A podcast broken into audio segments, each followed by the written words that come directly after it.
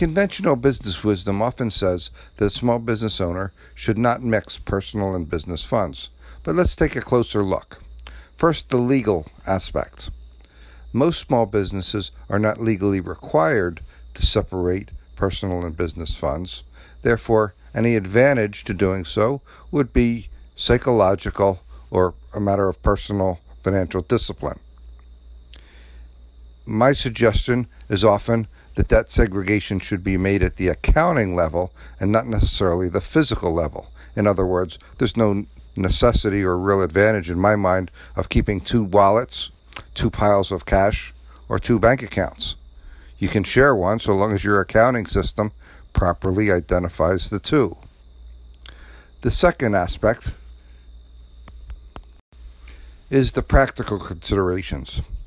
It's often more practical for a sole proprietor to get a DBA filed, that is, a fictitious business name.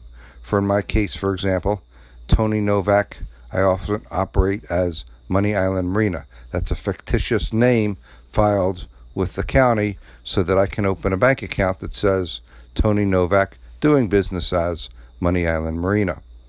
So it allows me to operate one bank account and keep the accounting separately for the entity.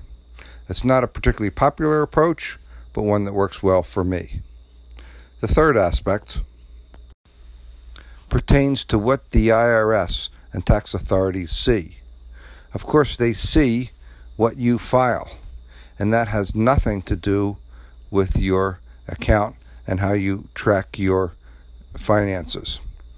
So long as you can prove what's in the filings, in fact, that's all that the tax authorities will see.